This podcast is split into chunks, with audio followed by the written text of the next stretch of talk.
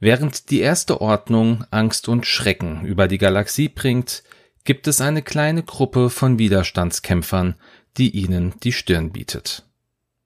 Hi, ich bin Dennis von den Raccoon Specialists und ich freue mich auch heute, dass Sie wieder eingeschaltet habt zu X-Wing Who is Who. Im Fokus stehen heute die neuen Piloten des Widerstandes, die Boten der Hoffnung. Viel Spaß!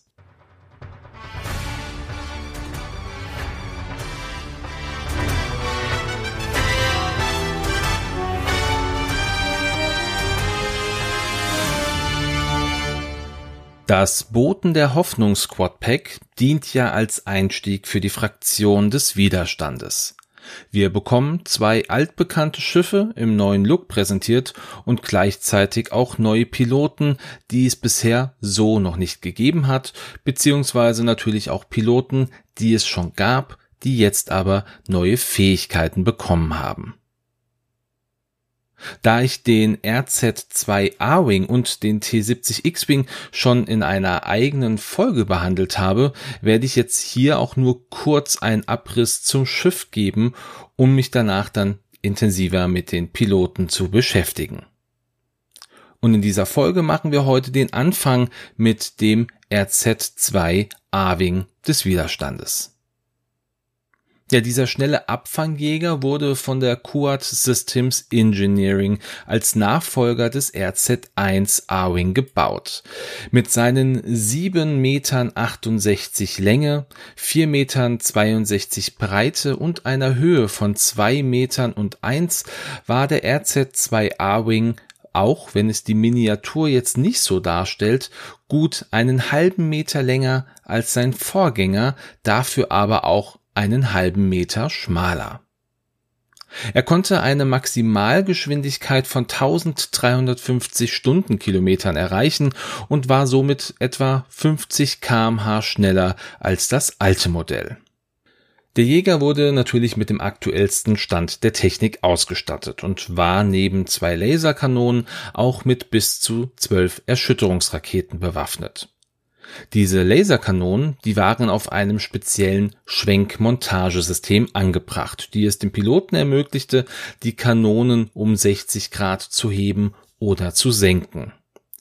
Viele Modelle wurden auch so modifiziert, dass die Laserkanone eine volle 360 Grad Drehung machen konnte. Zwar konnte dies sehr nützlich sein, brachte aber auch technische Probleme mit sich, da die Halterung anfälliger war für Blockaden im Schwenksystem. Ja, so viel oder auch so wenig zu diesem Jäger an sich. Diesen haben wir das erste Mal in Star Wars Battlefront 2 von EA gesehen. Auf der Leinwand wurde er aber das erste Mal in Episode 8 Die letzten Jedi gezeigt. Kommen wir jetzt zu den neuen Piloten, die uns dieses Paket mitgebracht hat. Und ich möchte jetzt schon mal kurz vorwarnen, denn nicht alle Piloten wurden vollends ausgearbeitet, selbst wenn man die sogar im Film gesehen hat. Und wir beginnen mit dem ersten Piloten, das ist Merle Cobbin, ein menschlicher Mann, der einer der wenigen Überlebenden der Schlacht von Crate am Ende von Episode 8 war. Zu Ehren seiner gefallenen Kameraden und auch vor allem zu Ehren seiner besten Freundin, Taliesin Lintra, die ihm früher das ein oder andere Mal das Leben gerettet hatte, blieb Cobbin selbst nach dem Verlust auf Crate beim Widerstand. Ja, und das ist jetzt schon der erste Pilot, der halt nicht wirklich ausgearbeitet worden ist. Jedoch kann man einen ganz kurzen Blick auf ihn werfen, wenn man im Film Episode 9 auf 16 Minuten und 22 Sekunden spult. Hier sieht man ihn hinter Leia Organa stehen. Es ist der Mann mit dem Vollbart. Mehr habe ich jetzt leider auch nicht über Merle Cobbin, außer dass er natürlich in Episode 9 seinen ersten und bisher auch einzigen Auftritt hatte. Seinen Namen, den hat er aber nicht im Film gehabt, den hat er erst etwas später bekommen, und zwar im Visual Dictionary, das offiziell zum Film erschienen ist, und zwar 2019. Schauen wir hier kurz auf seine Fähigkeit, die da heißt. Solange ein befreundetes Schiff in Reichweite 0 bis 2 einen primären Angriff durchführt, Falls du im Bullseye des Verteidigers bist, wirft der Verteidiger einen Verteidigungswürfel weniger. Abgesehen davon, dass diese Fähigkeit in meinen Augen sehr schwer einzusetzen ist, gibt es leider auch keinen Anhaltspunkt, warum er diese Fähigkeit bekommen hat. Eventuell ist das auch etwas, was einfach spielerisch äh, eine Komponente mit reinbringen sollte. Wenn ihr da mehr wisst, lasst mich das gerne wissen. Wir springen aber jetzt weiter zur nächsten, in diesem Fall Pilotin, und das ist Soralinda Javos. Das ist eine weibliche Squamatanerin, die blaue Haut hatte und säurehaltiges Gift spucken konnte. Über ihre Kindheit und Jugend ist nicht wirklich was bekannt. Sie wurde auf Squamatan geboren und meldete sich circa 30 Jahre nach der Schlacht von Endor freiwillig, um der Flotte der neuen Republik beizutreten. Hier lernte sie den Draufgänger Poe Dameron kennen, mit dem sie sich dann auch angefreundet hat. Doch recht kurze Zeit später verließ sie dann aber auch die Flotte wieder, um Journalistin zu werden, um für den Galaxy Beacon zu arbeiten. Als die erste Ordnung mehr und mehr Macht errang, versuchte Soralinda Poe davon zu überzeugen, ihr den Aufenthaltsort des Widerstandes zu nennen. Sie ging so weit, dass sie Poe zu einem geheimen Ort kommen ließ, wo sie auf ihn wartete und mit ihr mehrere Schläger. Die hatte sie angeheuert, um auf sie zu schießen, damit Poe gezwungen war, sie zu retten. Und dieser Plan ging auch auf. Und Poe nahm sie mit nach Dikar zum Stützpunkt des Widerstandes. Und hier gestand sie Poe, dass es nicht ihr Ziel war, dem Widerstand zu helfen, sondern lediglich eine gute Story zu bekommen. Doch ihr Gewissen plagte sie, und nun wollte sie sich doch dem Widerstand anschließen.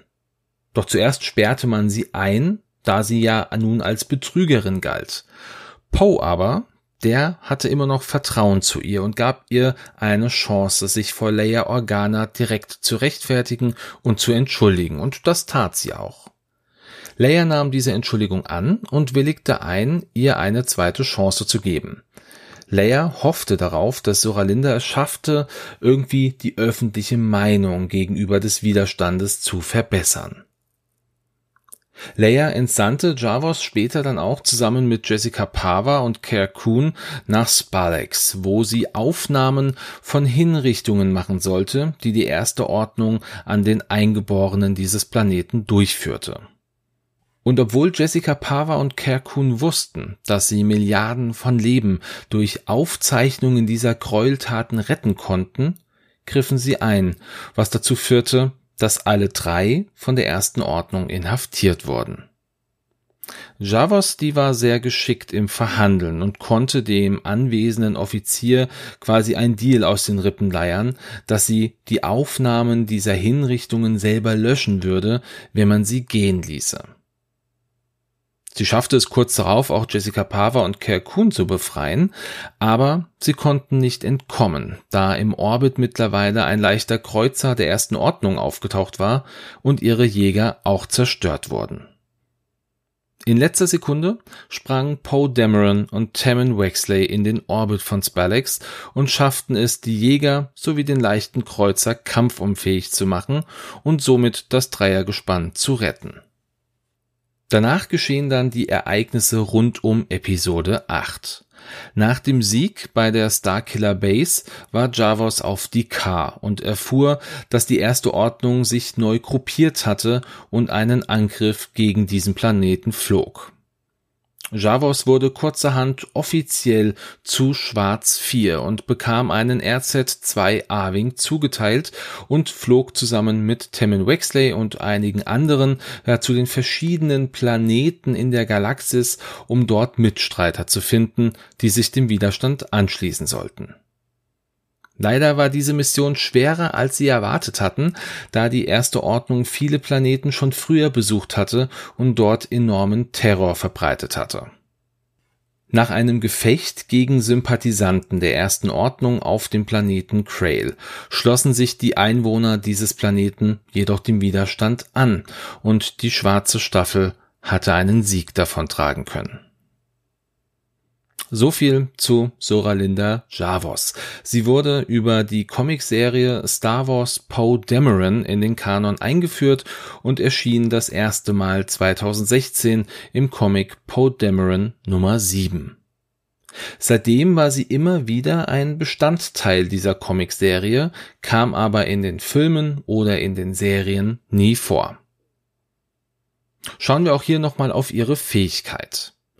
Nachdem du ein Manöver teilweise ausgeführt hast, darfst du einen Anstrengungsmarker erhalten, um dich um 90 oder 180 Grad zu drehen. Und hier möchte ich sagen, diese Fähigkeit passt sehr gut zu dem Charakter, den ich in den Comics kennengelernt habe, denn Soralinda passt sich ja regelmäßig auch an Situationen an.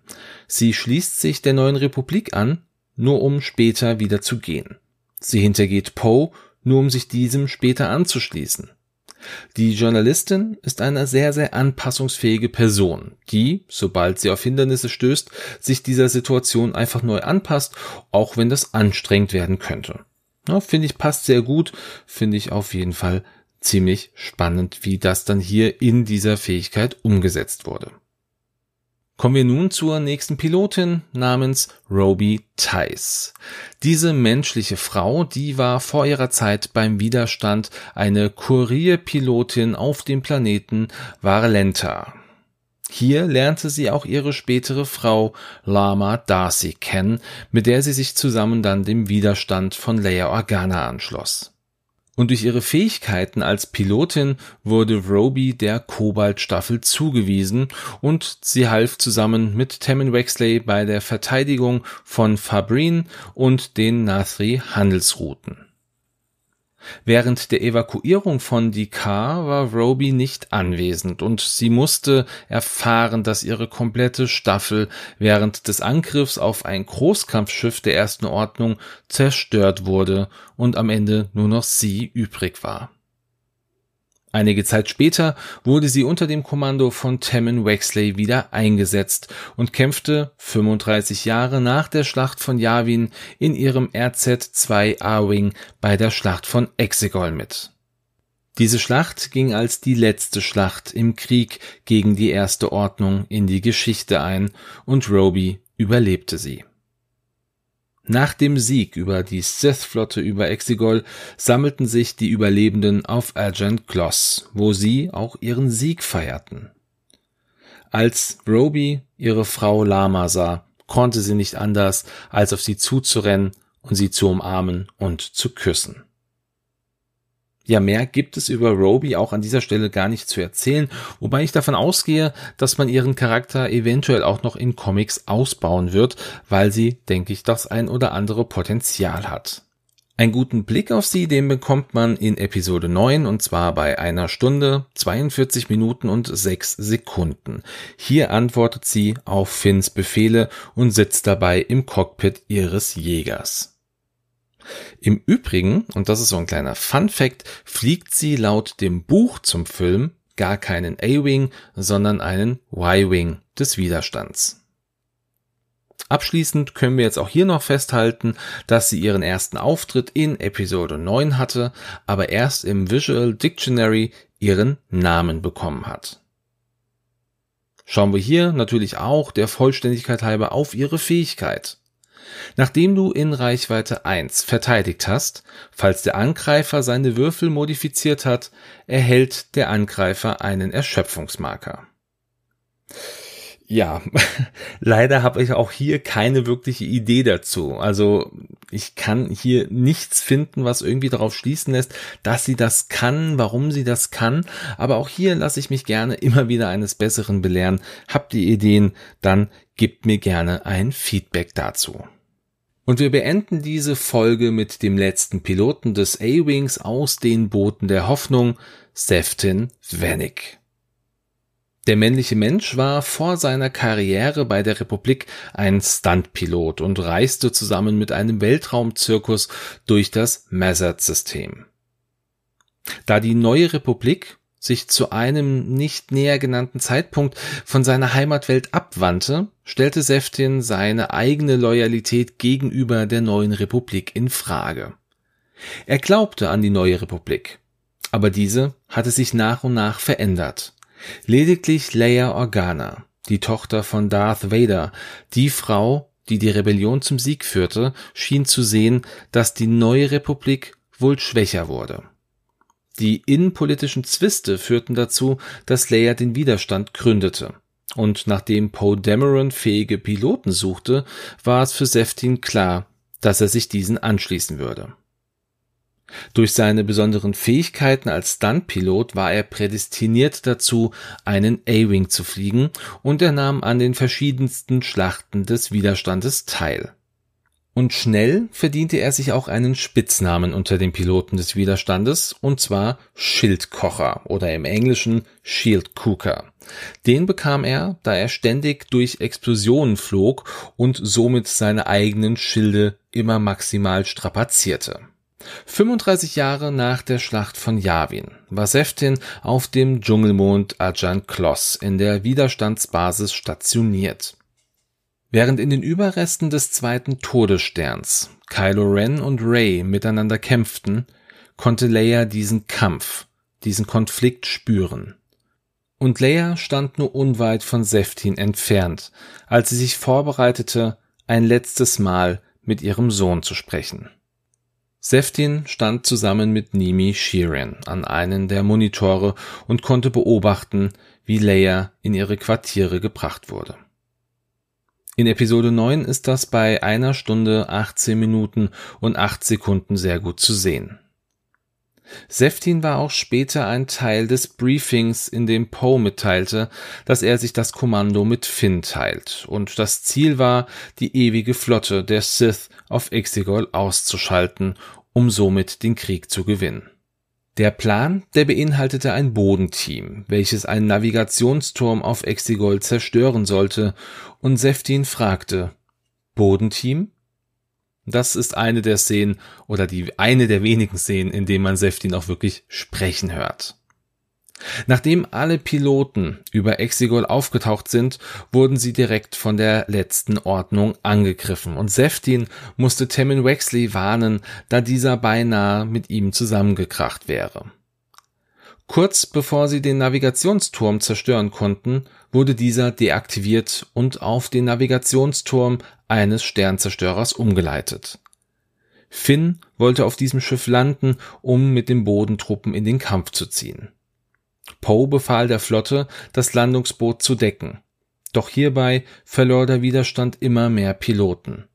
Auch Seftin wurde abgeschossen und getötet, als er vom feindlichen Beschuss getroffen wurde. Ja, und das ist also die Geschichte von Seftin Vanek, den wir zum ersten Mal und bisher auch zum einzigen Male in Episode 9 zu Gesicht bekommen haben. Seine Fähigkeit ist die folgende. Nachdem du eine Boost-Aktion durchgeführt hast, darfst du einen Ausweichmarker auf ein befreundetes Schiff in Reichweite 1 transferieren. Durch seine großartigen Fähigkeiten als Pilot kann Seftin als Flügelmann seine Freunde beschützen, in denen er ihnen einen Vorteil verschafft. Man könnte auch überlegen, ob dies eventuell mit der Szene von ihm und Tammin zu tun hat, da er ihn kurz vor dem Zusammenprall noch auffordert aufzupassen und ihm somit irgendwie auch einen Vorteil verschafft hat. Naja, das ist zumindest einer meiner Gedanken. Vielleicht, wie gesagt, habt ihr ja noch andere Gedanken, habt ihr andere Ideen, lasst es mich gerne wissen. Ja, und an dieser Stelle möchte ich jetzt auch diese Folge beenden. Ich werde die T70 X-Wing Piloten in der nächsten Folge besprechen. Auch hier gibt es natürlich einfach ein paar neue Piloten, auch zwei, die wir schon kennen, aber nichtsdestotrotz ich denke, das ist eine eigene Folge wert. Und solltet ihr Feedback zu dieser Folge haben, lasst es mich gerne wissen. Gerne natürlich über die Social Media Kanäle oder auch über E-Mail, je nachdem. Alle Links, die ihr braucht, die findet ihr in den Show Notes dieser Folge. Und ansonsten danke ich euch natürlich wieder fürs Reinhören und wünsche euch an dieser Stelle einen schönen Sonntag, einen guten Start in die Woche oder einen schönen Tag, wann auch immer ihr diese Folge hört. Bleibt weiterhin gesund, macht's gut und ciao.